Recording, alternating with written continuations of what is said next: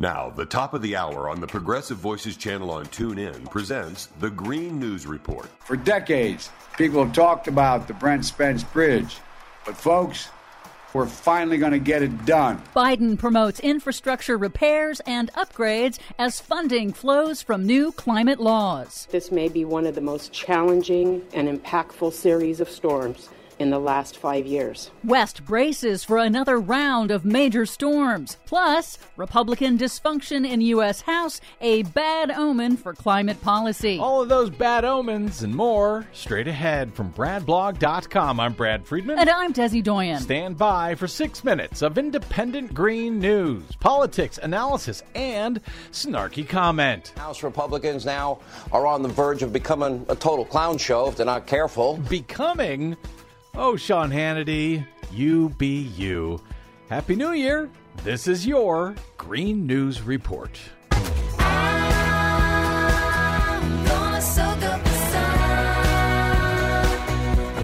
Okay, Desi Doyen, a whole bunch of stuff happened while we were out over the holidays, and a whole bunch of stuff has happened since we've come back, and all you have to do is cover it all in less than six minutes. Good luck to me. Indeed. As we go to air the spectacle of climate science denying far right Republicans using their new U.S. House majority to monkey wrench the selection of the Speaker of the House is a harbinger of congressional chaos to come over the next two years. Who could have guessed it? House Republicans have pledged to expand fossil fuel extraction and slash clean energy funding, and they will also be in control of funding the government and approving emergency funding for extreme weather disasters. Well, they're going to have a hard time causing too much trouble because the Democrats still control the White House and the Senate, right? Yes, so that will make it harder for them to pass their anti environment agenda. Until they start including it in must pass bills but we'll cross that bridge if and when we get there. A state of emergency in California amid a punishing series of major storms that are pummeling the drought stricken western U.S., causing extreme flooding, mudslides, and power outages. But hydrology experts say the string of atmospheric rivers is still not enough to fill major reservoirs that have fallen to record lows or to pull California and other states out of historic drought. The dramatic swings from historically dry to extreme extremely wet conditions are in line with climate scientists' predictions. Those hydrologists are such gloomy gusses. Meanwhile, while we were out, an Arctic blast brought extreme cold to most of the U.S. An historic blizzard killed more than 50 people, most of them in upstate New York, and triggered an airline industry meltdown. Beleaguered Jackson, Mississippi got yet another boil water notice as the deep freeze crippled the city's water supply again. The widespread power and water outages again exposed how the nation's infrastructure is not ready for climate change intensified extreme weather. A freakish heat wave in Europe over New Year's shattered temperature records in some areas by 20 to 30 degrees. At least eight countries hit new all time record temperatures for the month of January. Switzerland and Poland pushed an unthinkable 66 degrees Fahrenheit at 4 o'clock in the morning in winter. 66 degrees. Yes. In January. In the morning, before dawn. However, the record warmth has slashed demand for natural gas heating. Here in the U.S., the U.S. Postal Service increased its purchase of all electric delivery trucks and will electrify 75% of its fleet by 2026, creating one of the largest electric fleets in the nation. Well, we're getting there. And German luxury automaker Audi announced it is phasing out manufacturing of gasoline cars and converting all of its factories to produce EVs. Really? The Biden EPA enacted tougher pollution rules for trucks, vans, and buses for the first time in decades to cut down on toxic diesel air pollution. The U.S. Transportation Department allocated another $2 billion to repair critical interstate bridges. President Biden was in Kentucky on Wednesday to announce that a decrepit bridge, a vital commerce corridor in the Midwest, will finally get repaired thanks to federal infrastructure investment dollars now flowing to states from the bipartisan infrastructure law. We can work together. We can get things done. We can move the nation forward. Well, at least when Democrats have majorities in both houses of Congress, we'll see how it goes this year. And finally, new incentives from Biden and the Democrats' landmark climate bill, the Inflation Reduction Act, which passed with zero Republican votes. Mm-hmm. Those incentives are now in effect, offering homeowners and businesses numerous ways to access billions of dollars in funding, grants, and other mechanisms to go green and upgrade, boost energy efficiency, and save money on water and energy. For much more on all of these stories and the ones we couldn't get to today, check out our website at greennews.bradblog.com. Find, follow, and share us planet wide on the Facebooks and the Twitters and the Mastodons at Green News Report. I'm Brad Friedman. And I'm Desi Doyen. And this has been your Green News Report. And I remember what it is to be so green. Please help Progressive Voices support the Green News Report by stopping by bradblog.com slash donate.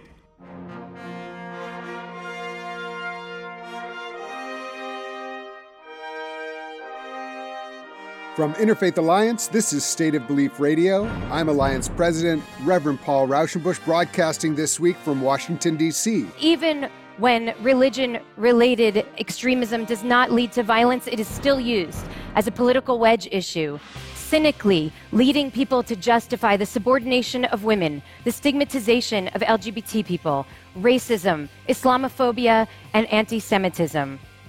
This ought to concern deeply those of us who care about the future of religion and the future of faith. We need to call this what it is a great failure of religion.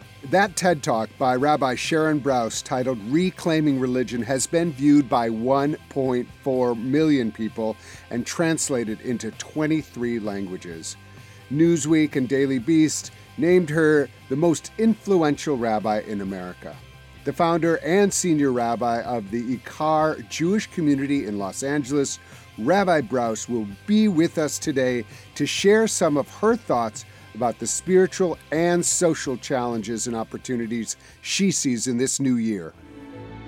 Facing this unprecedented assault on history, professional historians are stepping up to try to steer the national conversation back to reality. The best historians are drawing on the historical literature and taking the long view to try to dismantle some of the falsehoods that we find in the public square. Myth America. Historians take on the biggest legends and lies about our past. This book is rich with essays from a diverse group of respected contributors, including editors and Princeton professors Kevin M. Kruse and Julian Zelizer. With so much of our culture and politics influenced heavily by fictions of an American past that never was, Myth America is essential reading for an understanding of the moment we're living in and guidance for finding our way back to a more reality based understanding of ourselves as a nation. You can hear State of Belief on the radio and get the podcast on Apple Podcasts and all other podcast platforms. Every week, I am in conversation with some of the most fascinating and impactful civic and religious leaders across the nation. Please subscribe to it today. State of Belief Radio is made possible in great part by the generous support of our listeners. If you've made a donation, thank you for helping get these conversations heard by more people who need them. If you haven't pitched in yet, information on how you can help keep this show on the air is available at stateofbelief.com. And you can find out more about the work of Interfaith Alliance and join us at interfaithalliance.org. And now to my first guest. Rabbi Sharon Brous is a powerful speaker, an effective organizer, and an inspiring faith leader the founder of the Ikar Jewish community in Los Angeles. She serves as senior rabbi and brings a prophetic voice to issues of justice and community building like few others can. So I'm very happy to be spending time with her in these first days of the new year. Rabbi Sharon Brous, thank you so much for joining us on State of Belief Radio. I'm so happy to be with you this morning. Tell us, it's 2023. What are you hopeful for? Mm. I actually think some of the tumult that we're seeing in Washington right now is a reflection um, on h- how much the last many years really haven't worked for uh, in America, and in a way, it's it's it's more fully exposing the wounds. And I think part of what's been breaking us as a country is that for centuries we've been hiding the wounds and pretending that they aren't there and going on with business as usual. And now in this moment after everything that we've experienced collectively through the Trump administration, through COVID pandemic, and now with all these extreme weather events and everything that's going on with the war in Ukraine and all of the chaos and catastrophe and tumult that's happening um, in America and beyond, we're realizing that we actually it actually is doing damage to the system so much so that at some point the system stops functioning and that is very hopeful because that's the moment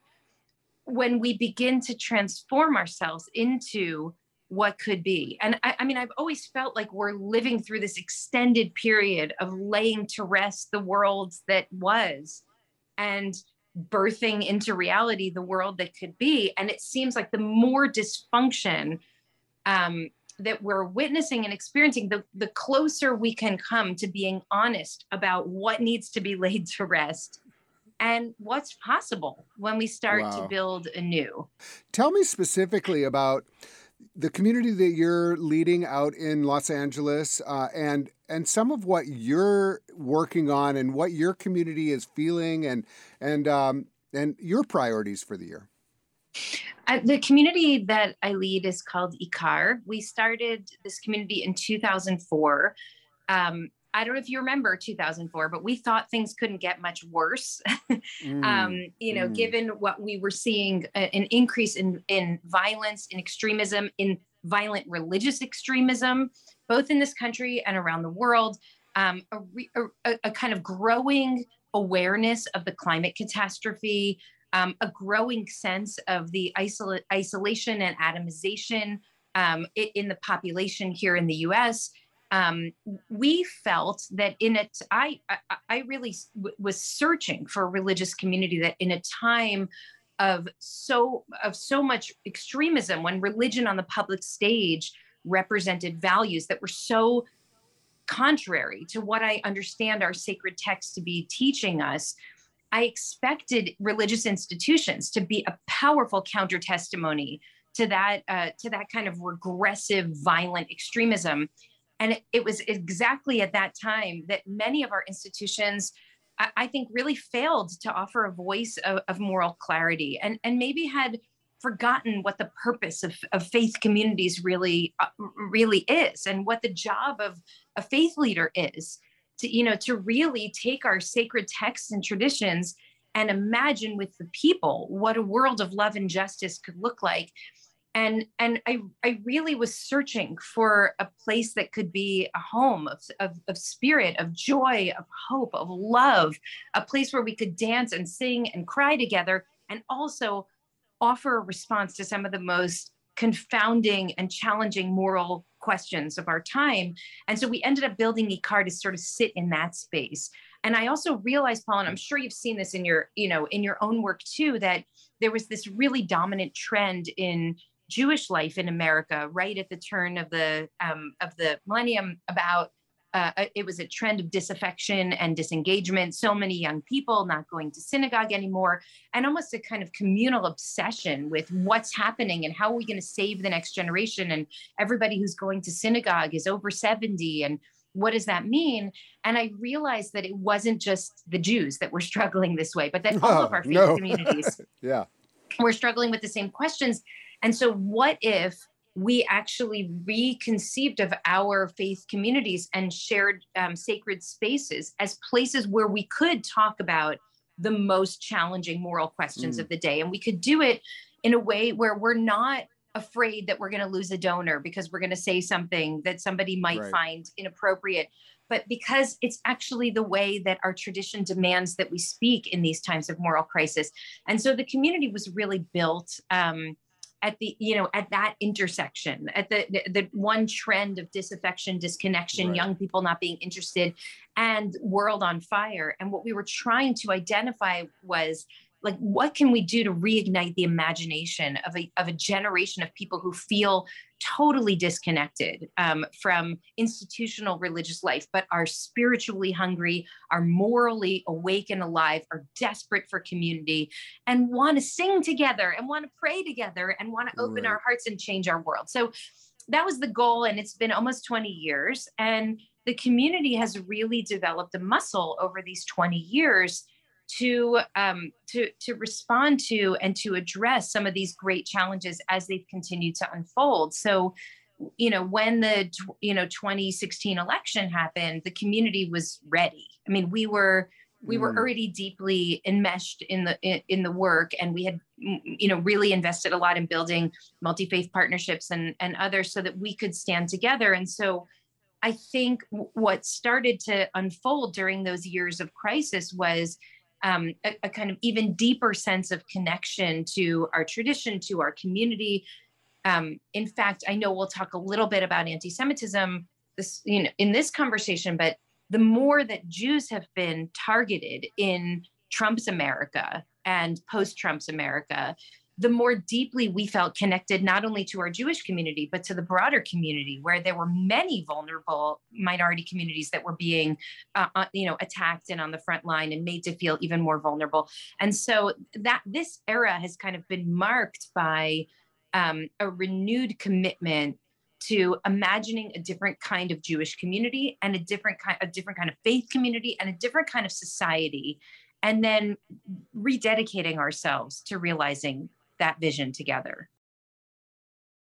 What is the state of anti Semitism right now as you're seeing it, and how you would like the broader community, Jewish and non Jewish alike, to, to uh, imagine how that feels and then also to get engaged to counteract it? Yeah, first of all, thank you for asking the question. Um, I think this is an era of awakening in so many ways. It's been certainly an era of awakening in the racial justice space and really trying to understand how anti Black racism has permeated every aspect of life in America, every system, every um, you know, every individual and every collective. And I, I, um, and all other kinds of biases that we hold in our, um, you know, in, in our broader culture. And I think one of the least interrogated racisms in America is anti-Semitism. And so I deeply appreciate you asking.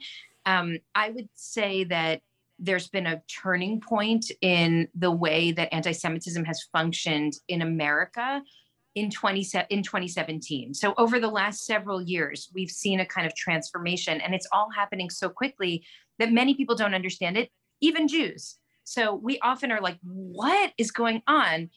So Charlottesville 2017, these neo-Nazis are marching to protest a Robert E. Lee statue being taken down and they're chanting, Jews will not replace us.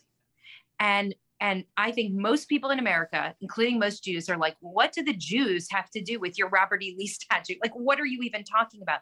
Why are you surrounding a synagogue and threatening to burn down a synagogue? What does our what does this Jewish community of Charlottesville have to do with your anti-black racism?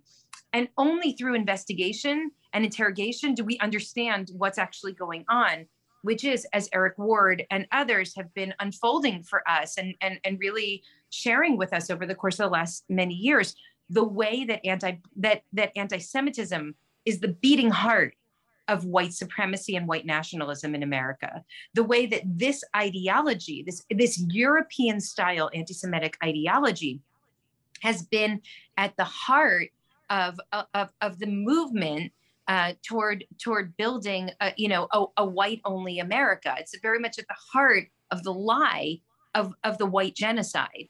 And so mm. what is it what does it have to do with it? I mean, part of it is rooted, as we've learned, in the the disbelief around black excellence. This, I mean, at the heart of mm. anti-black racism, the the belief among many of these white nationalists that that Black people can't achieve excellence on their own. So it must be that the Jews are the puppet masters who are manipulating movements for social justice, movements for racial justice in America. You remember the, you know, the lie that Soros was responsible for the caravan of brown people that were going to invade America, which ultimately led you know, you know, a, a person, an unhinged person to go into the Tree of Life synagogue in Pittsburgh and, and murder a bunch of Jews who were at worship on Shabbat morning. So the idea is that hmm. Jews are the master manipulators who control the media, who control government, who control the banks. And each of these tropes, eh, you know, is so dangerous. They're part of this very dangerous conspiracy theory that build a kind of composite picture that Jews are a nefarious force within our society that operate as a kind of fifth column that either has or strives for world domination. And the rest of America are sort of the suckers that are going to be you know that are going to be victimized by the, mm. the plot of the jews now this is as i said a very this is not a new idea. This is a very old idea. It's a very old european form of anti-semitism. But now that anti-semitism is what's at the heart of the anti-semitism that's emerging in america.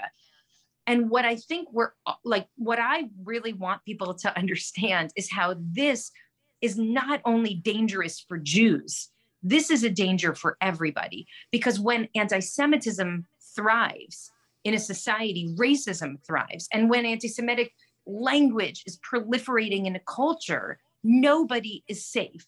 When violence against Jews becomes normalized as it has, and you've seen, I'm sure, all these reports of, you know, hate crimes in Los Angeles, hate crimes in America, the kind of spiking of hate crimes, and the religious group that's targeted you know, by far and away, n- number one on that list is always the Jews, right? They're att- violent attacks on the Jews. When violence against Jews becomes normalized, there's an increase in violence generally in a culture, and especially against other minority communities. And and anti-Semitic lies, anti-Semitic conspiracy theories don't only endanger us; it they actually endanger democracy. And so, mm. part of what I want people to understand is that th- this is a anti-Semitism has always been used as a wedge issue to kind of break apart those who would resist tyranny, and it's exactly the playbook that we've seen in America over the last six or seven years.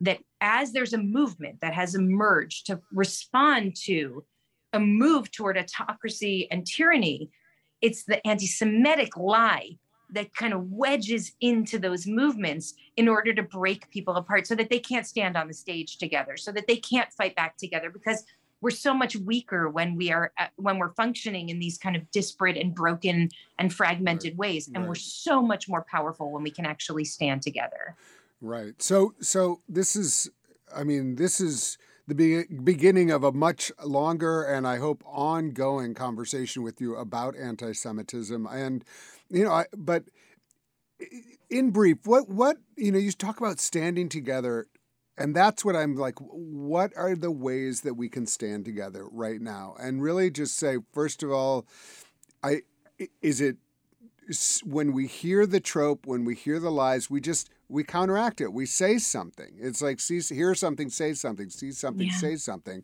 That's a start being intentional, I think, about reaching out to people, um, your Jewish friends, your Jewish neighbors, and and saying, "How are you? What can I do?" I, I'm I'm I'm I'm follow, trying to follow the lead of what I've heard. You can continue the list for me, um, but I just want to make sure people feel empowered because I think also these kind of movements you feel like oh well there's nothing i can do you know these are you know and and i actually think there's a role for everybody well, I think th- again, thank you for asking. It's not just that we think that we're powerless to do anything about it. I think we don't understand it because the mm. because anti-Semitism functions so differently from other forms of racism. So, and many people have pointed this out that many forms of racism are feel like shooting down and anti-semitism feels like it's shooting up because you're only attacking the people who have all the power who have all the money who have all the control and even thinking that way is buying into an anti-Semitic trope. Uh-huh, and I think uh-huh. a lot of people don't even understand. So people will say, like, you know, we've had met many people, you know, regular people to celebrities who will say things like, oh, I want to have, you know, I want to be have money like the Jews have money. And they think it's actually a compliment, right? It's not a compliment because what it's doing is it's feeding into a lie, a conspiratorial lie that says that Jews control the banks. If Jews control money and the banks, then your poverty, your suffering, y- your lacking is at the hands of this force, this evil, right. eternal, demonic force that is my family, right? And yeah, so right. part of what I think we have to do is exactly as you said, when we hear these things, to call them out and to say something yeah. and say, hold on, you're playing into a white nationalist trope right now. I don't know if you mean to be. Some people do mean to be. White nationalists certainly mean to be, but you hear anti Semitic tropes from racial justice leaders, right? I mean, people uh-huh. who are supposed to be on the other side of this also, I think, often inadvertently reiterate the very same tropes that are at the heart of the anti Semitic lie, which fundamentally harm all people who are in, in minority communities including people of color including any any community that might be vulnerable to to the kind of white supremacist and white nationalist ideal and so i think the first thing is we have to learn about it. We have to the whole idea from you know of of learning to become an anti-racist is is learning how to actively interrogate the way that we engage in this country with our most basic assumptions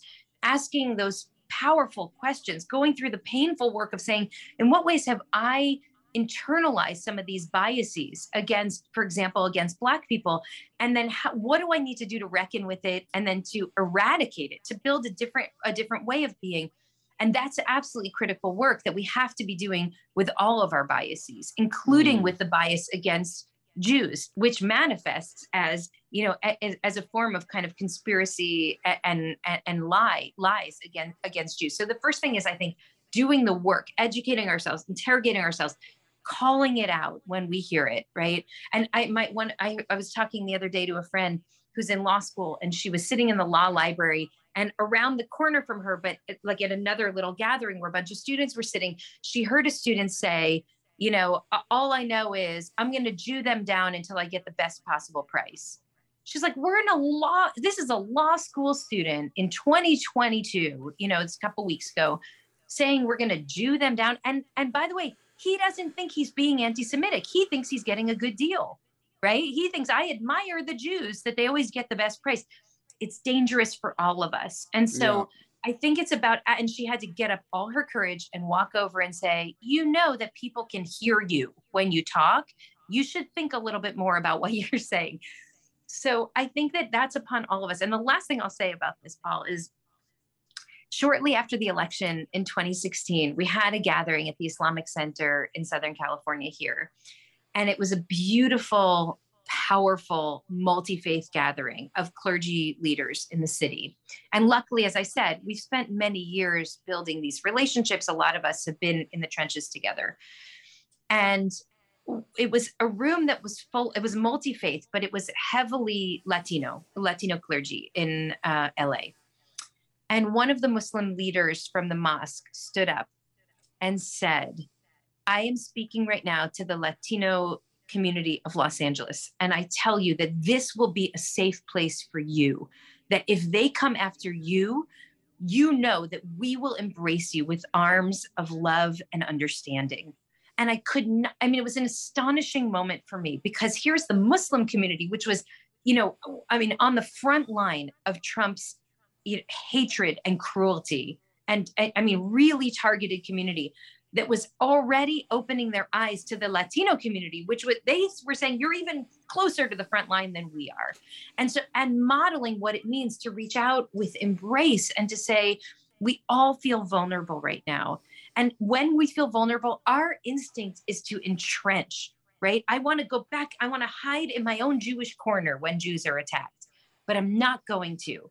I'm going to say, from my own vulnerability, I will attach myself to other people, stand in solidarity with other people who similarly feel that their communities are under attack right now. And, and together we're gonna we're gonna continue to invest in building a coalition that will manifest a society of love and justice because none of us can do it alone. The only way that that will happen is we do it together. I love that. Thank you so much for that. All, all of that wisdom, you know, challenge, bracing, but also, you know, it, this is what we need. This is what we need right now. So thank you so much for all of that. And I really appreciate it. Rabbi Sharon Brous is founder and senior rabbi at IKAR Jewish Community in Los Angeles, California. She is a senior fellow at Auburn Seminary. Sharon, I really appreciate you being here to help us think about ways to move into this new year together. Thanks for coming back on State of Belief Radio. Thank you. We should do this more often. It's a joy. We need to take another break, but coming up next, we'll take on Myth America with historian Julian Zelizer. If you miss any part of today's program, you can hear full episodes of State of Belief anytime on our website. You'll also find links to the topics we discussed this week, extended interviews and transcripts, and an archive of past shows, all at stateofbelief.com. You're listening to State of Belief Radio, made for such a time as this. State of Belief Radio, twice every weekend on the Progressive Voices Network.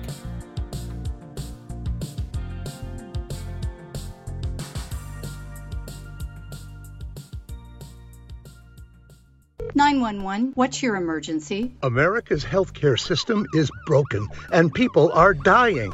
Welcome to Code WACK, where we shine a light on America's callous healthcare system, how it hurts us, and what we can do about it. I'm your host, Brenda Gazzar. This time on Code WACK, what policy solutions could be introduced that would most benefit freelancers? How would Medicare for All improve the lives of freelancers living in America? To find out, we spoke to Rafael Espinal and Jonathan Gray of the New York based Freelancers Union. Rafael, a former New York State Assemblyman and a former New York City Councilman, is executive director, and Jonathan is their member benefits manager. Welcome back to Code WACK, Rafael and Jonathan. How do you think Medicare for All would improve the lives of freelancers living in America? Well, first and foremost, it would remove the anxiety of, of not having health care coverage. Mm-hmm. A lot of freelancers forego health care coverage because of the cost. And we wouldn't want to see any worker be in a situation in which they're stuck with thousands of dollars of medical debt simply because they couldn't afford to pay for health care insurance. So I would say that that's that's the big one, and, and that's why it's important for us, and that's why as an organization we've always focused on healthcare, and from creating a very affordable health insurance plan to educating our members about the plans that exist out there now, and, and doing the work and proposing to our members what we think is the best plans available to them. We strongly stand behind the idea of every American having access to affordable care.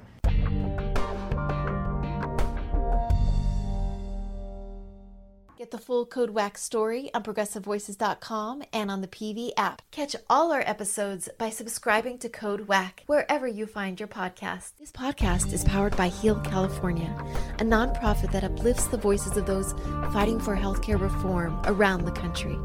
Until next time, Stay healthy. Whether you're listening to Leslie Marshall each Tuesday through Friday or Brad Bannon each Monday, you can hear them from 6 to 7 p.m. Eastern on the Progressive Voices Network.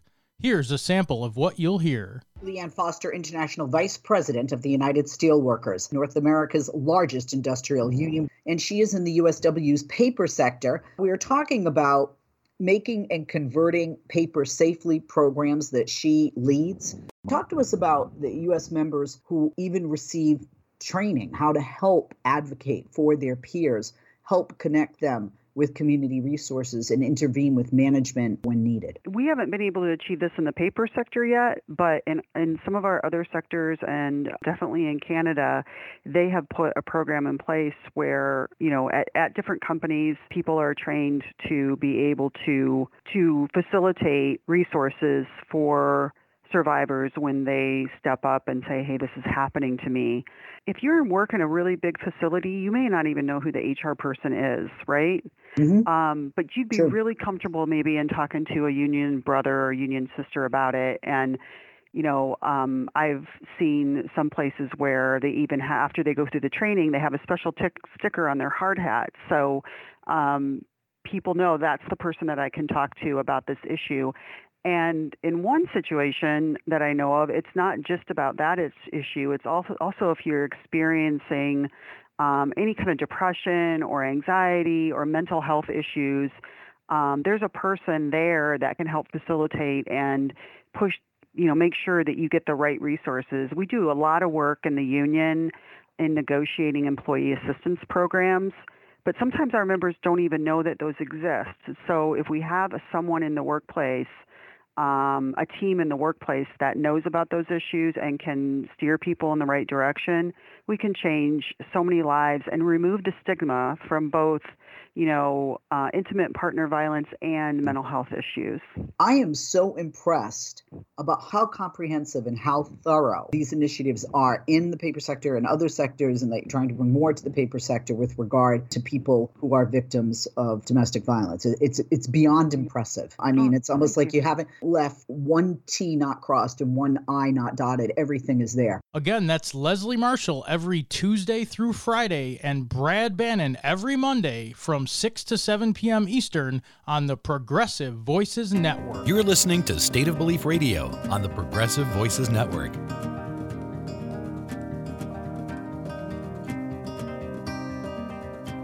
Welcome back to State of Belief Radio. I'm Interfaith Alliance President Paul Raushenbush. If there's one thing that's become clear in the conflict laden years of recent American history, it's that ignorance is easy to exploit. And as easy as facts are to access in this internet age, lies are even easier. That's why the book my next guest edited and contributed to is so timely. Myth America Historians Take on the Biggest Legends and Lies About Our Past was published on January 3rd, and I'm happy to have Dr. Julian Zelizer here with us on State of Belief Radio. Julian, welcome. Great to be with you.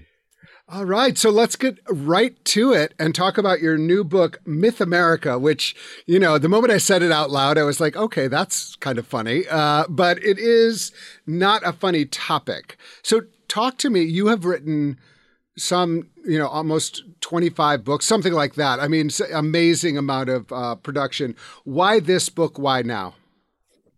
Well, uh, we were trying to accomplish two things uh, my co editor, Kevin Kruse, and myself. Uh, the first is uh, responding to a feeling that in the last five, ten years, um, the number of myths that you hear about American history, meaning arguments about the past that are often in the media that are just fundamentally disconnected from what we know, uh, kind of basic stuff that you learn in, in most college classrooms, had really become extreme. And it matters in terms of how people understand history. It matters often in political debates, uh, both about the classroom and other policy issues. So we wanted to try to set the record straight to some extent and invite some of the country's best historians who write well, who are easy to understand, to kind of bring together everything they have learned and studied on a subject and to set the record straight so that we can have a proper conversation and a proper debate. And the second is, you know, there's this disconnect between the university and the public that keeps getting worse. Um, there's almost a level of hostility. And we just wanted to showcase some really bright historians writing about everything from US foreign policy uh, to the Great Society um, and, and show how good uh, this kind of work can be um, and how helpful it can be to really getting into more intelligent conversations about American history.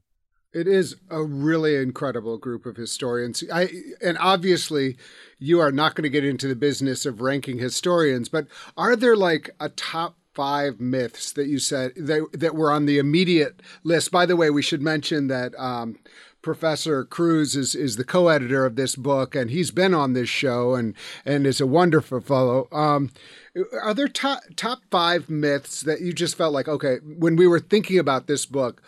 This is part of the reason we wanted we wanted to address these. What what what come to mind immediately? Well, a few. I mean, one would have been uh, this idea that government is never very effective, and often you hear uh, pundits and reporters talking that the New Deal was a failure. Didn't really help until we got into World War II to get us out of the Depression. The Great Society was this catastrophic failure that did the opposite of what was intended. And we have two essays on those subjects. And um, it was right from the start one of our hopes to try to show that you can have a debate about if government is good and when it's good and bad, uh, but these were incredibly effective programs that achieved their goals, and and that was important. The second is to show in different ways the way in which race has really been uh, inscribed in American politics uh, and racism, and how long the struggle has been uh, to undo the impact in American institutions and the different kind of protests that have taken form uh, over the years, which often don't fall into the neat categories you hear about, kind of the good civil rights protests versus the more radical uh, protests, and and we have many essays um, that that deal with that. Um, I'd say uh, a third, um, which was uh, really it wasn't on our agenda at first, but it came out of it. There's a great essay on Native American history and the myth of the vanishing uh, Indian, as as it was once titled, and uh, just to kind of counteract the idea that this has not been a very essential part of American culture throughout really the 20th and 21st century. Um, and taking on that myth was important. Our first essay was a myth that we always thought about the myth of American exceptionalism, meaning the idea that America is totally different from comparable countries and that we kind of sit on a hill and don't have the same kinds of problems and issues of, of other countries it's just it's not accurate and there's been generations of scholars trying to move us away from that conversation. And a historian named david bell wrote a really powerful essay. He's a french historian um, a historian of france but he wrote an incredibly powerful um, argument about that. And then finally uh, we did think early on about some of the myths you hear about feminism. Very often in the conservative media that feminism was antithetical to family values, that it was opposed to the family. And one of our historians wrote a pretty direct, hard hitting essay looking at feminism in the 70s and 80s, especially, and showing how pro family much of the feminist platform was, looking for more support for child for raising children and for parenting. And so those are just a few um, and i think uh, our authors did a good job taking them on yeah, well, it's really needed because you see these are all everything that you mentioned, of course, would, is is under the um, is now easily dismissed as oh woke or or whatever is the easily dismissed thing or title, and and it's and it's become a battleground for what even what universities, especially public universities, can teach. You know, I mean, I, that that as a historian must chill you to the bone. I, to me, as an American, that is very chilling.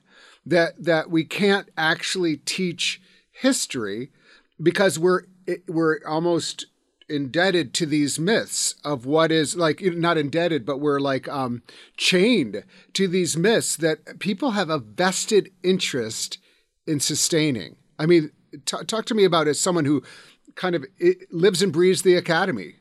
Yeah, look, it's very frustrating. Um, some of the book we often joke, uh, Kevin and myself and and other authors. Uh, these are really uh, good, compelling essays, but some of the findings are not totally earth shattering if you work in the profession or if you take classes at a, a college level. And and uh, coming back to this concept that now has so much power of being too woke. Um, and it's had a direct influence. You have states that are literally legislating uh, things you can't teach in the classroom involving the impact of race in American life. And it, it's not uh, some radical idea that racism, the impact of slavery, even after slavery was over, has been pretty fundamental in how American politics and society works it's frustrating to see these debates where it's characterized as some extremist view that left wing historians are trying to teach the kids. This is the reality of American history. And um, what's dangerous, I mean, it was already frustrating when it was just a debate. Uh, but the way it's now moving really directly in states like Florida and Texas into what's going to happen in the classroom is it's just terrible. And again, you know, you can have all sorts of intelligent and constructive debates with students about how did race play in, where was racism checked, whatever the debate is. But to somehow argue this is um, a really far out idea uh, to emphasize its perpetual impact really, really uh, doesn't sit well, I think, um, with a lot of historians.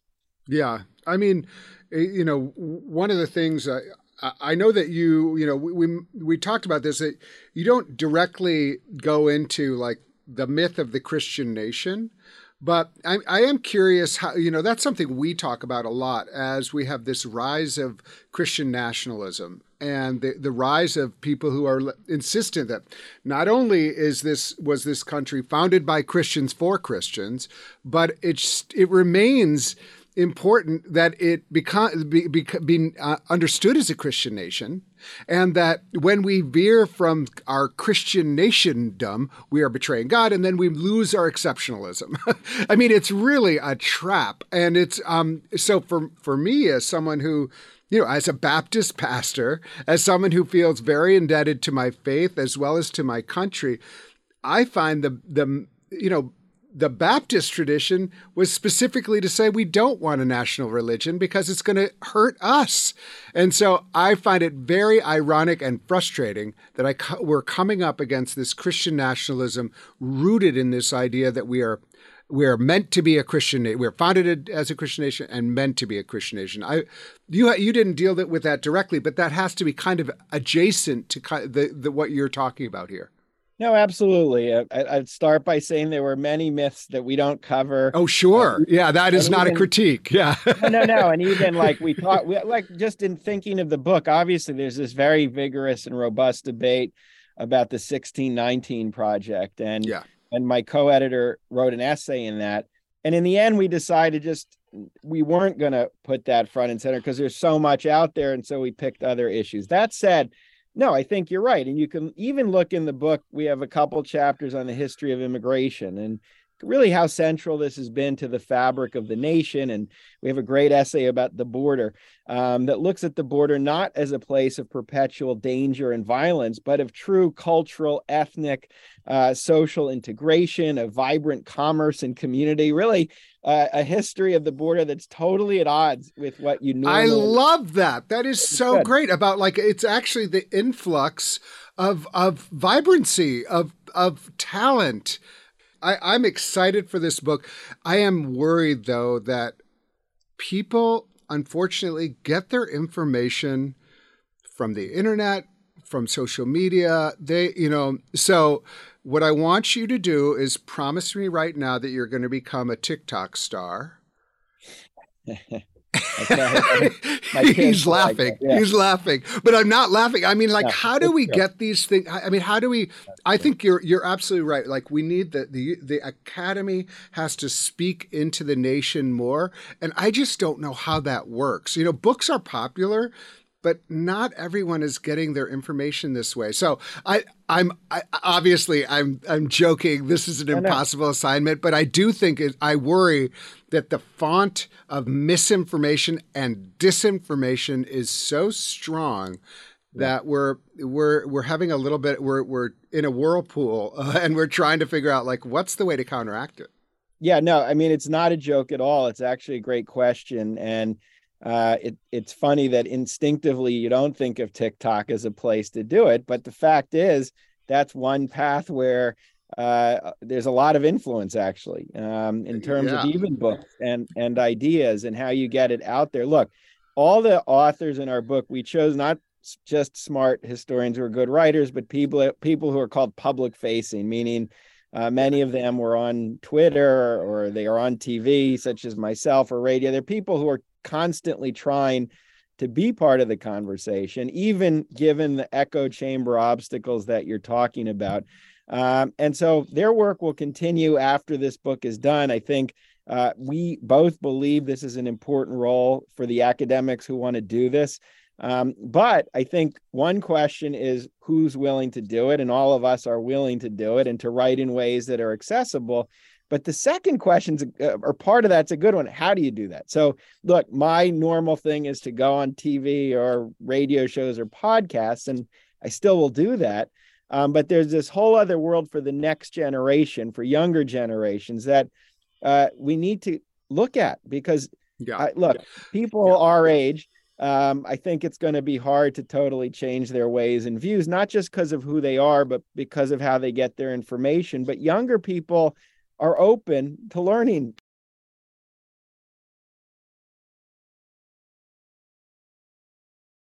I would love to talk about a couple other books that you've been working on.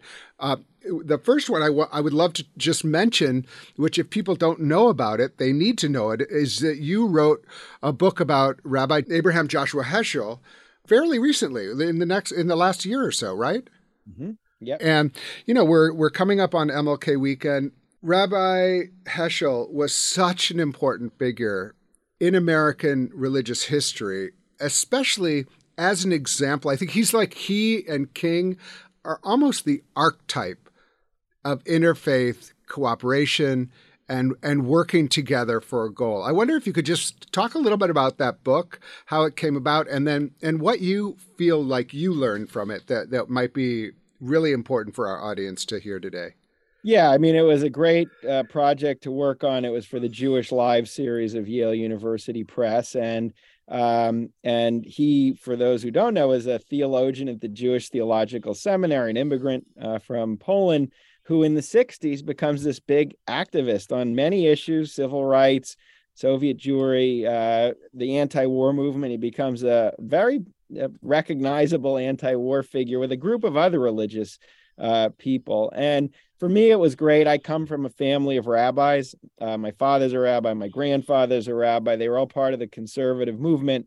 And Heschel, though he came from Orthodox background, taught in the seminary um, where the rabbis were trained. I learned two things that were really uh, important for me. Uh, one, uh, three. Uh, one was what you were talking about earlier that Christian nationalism also kind of insists on a particular uh, idea of religion uh, very often and, and how we should think of religion in public life. And he was part of a pretty progressive generation that saw a natural connection between theology between practice and ultimately uh, doing well and doing good in the lived world uh, and translating those ideas uh, to the social justice uh, issues of our time. And I think that's an important strand of religiosity that since the 70s has really lost a lot of attention because of the religious right and the moral majority are such big players on the public stage. Second, he was part of a really interesting era that you know about uh, in the 40s, 50s, and 60s with these writers who were writing about pretty esoteric and very theological questions about the relationship of humans and God uh, and concepts of the divine that were actually being published by big presses. They were being covered by magazines like Time and Newsweek. And, and I think that world also has become uh, lost. They weren't political. They were asking these huge questions um, about spirituality and piety that I feel often today uh, don't don't have much space. And finally, just again, it's a different way to understand religion in in American life, not as just constricting uh, or not as one vision that we always have and have to protect, uh, but of a kind of flourishing, experimental, dynamic world that he was part of, Heschel. Um, constantly looking for those points of connection between the sacred and the secular. Uh, and it was really important in post World War II America. Um, and I wanted to bring that back. It's an, extraordinary. And actually, I, I think that what you know this this is going to sound um, shallow, and it is. Uh, but the the the great thing about the Jewish Lives series is that they are readable. I mean, like they're you know they're not you know you could write you know, 800 page book about Heschel. These are not those books. You know, I mean, the, you know, there was one written about my my great grandfather by Jeffrey Rosen. They're concise. I, I encourage people to check out that series and especially your book. And then I do, as we're taping this show, I mean, there's something crazy going on in Congress. And because you wrote a book called Burning Down the House, Newt Gingrich and the Rise of the New Republican Party, I can't resist asking you what you're thinking. What's your take on what's happening and what it means for the Republican Party and, and what it means for America going forward? I think it's one of these things that's increasingly predictable, meaning what you've seen since the 80s is much of the Republican Party has really radicalized. And each generation becomes more radical in terms of the tactics that Republicans are willing to use, in terms of being less concerned about issues like governing uh, or even the health of our institutions and almost a purely partisan mentality. And uh, when you have a group like that, when you have a party like that, it becomes very hard to govern because in the end, and this is what McCarthy is seeing, and we're all watching. Uh, the concern about governing isn't that urgent. So uh, the Republicans, whether they're the Freedom Caucus Republicans or now this new generation, even more extreme of Trumpian Republicans, they'll wait this out. They don't mind causing chaos. They'll cause more of it once the speaker is collected because they don't feel a sense of urgency in establishing order. It's just not a priority as it is, I would argue, still for many Democrats, despite all their divisions, it's fundamentally different. And so it becomes harder to manage a caucus like that. They don't care about appeals of what looks good or what looks bad, uh, nor do they care about appeals of is this dangerous ultimately for making decisions. And I think um, that's what he's confronting at this point. Even if you give them everything they want, which is what he essentially did, literally five people can bring his whole term to an end within minutes. It's not enough. It's interesting how it goes back to this idea of myth, the myth of that government can't do anything. I yep. mean, they lean very heavily into that. You know, I mean, there's this is like we that's not what we're here to do. Um, yep. In fact, we want to do less. You know, I mean, it really is. You know, it's it's. I have to and say, part, I mean, I would I would say part of it also. This was true of Speaker John Boehner, who since he was Speaker uh, has kind of really castigated the Republicans of his time. He's called Jim Jordan a legislative terrorist, and he wrote a whole memoir basically saying that was a bad path for the party. But Boehner, uh, and I'll connect it to McCarthy, he was often willing, usually willing to live with the Tea Party Republicans. He saw them as useful for his politics. He opened the doors to them. He helped candidates win office. And so then ultimately they kicked him out, but he was living with kind of a caucus, a party he helped create. And McCarthy isn't that different. McCarthy sat still during a lot of the Trump presidency, usually supportive of the president. He's worked with a lot of these Republicans over the years. In fact, in the lead up to this vote, he has been giving them again everything they wanted. So he shouldn't be so surprised, uh, but nor can he separate himself. This is his party, and that's what he's dealing with, not some oh. you know foreign party. Yeah, I I, I think it shows that we're going to have a um just a difficult next two years. It's gonna yep. it's difficult to see what productive can come out of Congress. I mean, or the House of Representatives, and um, it, it's interesting the contrast with the Democrats right now. I'll agree that they, you know, the Democrats in disarray has like been a storyline for so long. We we all we think it, but you know, they all supported uh, the candidate that essentially I think um, uh, Representative Pelosi approved of, which was uh, Representative uh, Jeffries. So. Um, and that, so gets anyway, back, that, that gets back to the myth of government, meaning that if you are a party that ultimately still believes in government, which the Democrats are, um, you're going to invest in making sure government is functioning. And if you're a party that uh, doesn't believe in government and subscribes to real myths about government never working, you're much more willing to undo, unsettle, destabilize the ability of government to work because it still fits with your agenda. So I think that helps explain some of the asymmetry right. between the parties. And uh, you know, it, will be it'll be fascinating to see how this all rumbles up to a 2024 election. Julian E. Zelizer is professor of history and public affairs at Princeton University. Dr. Zelizer is a CNN political analyst and NPR contributor, and the author and editor of 24 books on U.S. political history. Really appreciate your research. I really appreciate um, this all, all, that you're doing, and I appreciate this new book, "A Myth America." Historians take on the biggest legends and lies about our past. Thank you so much, Julian, for joining us. Thanks for having me.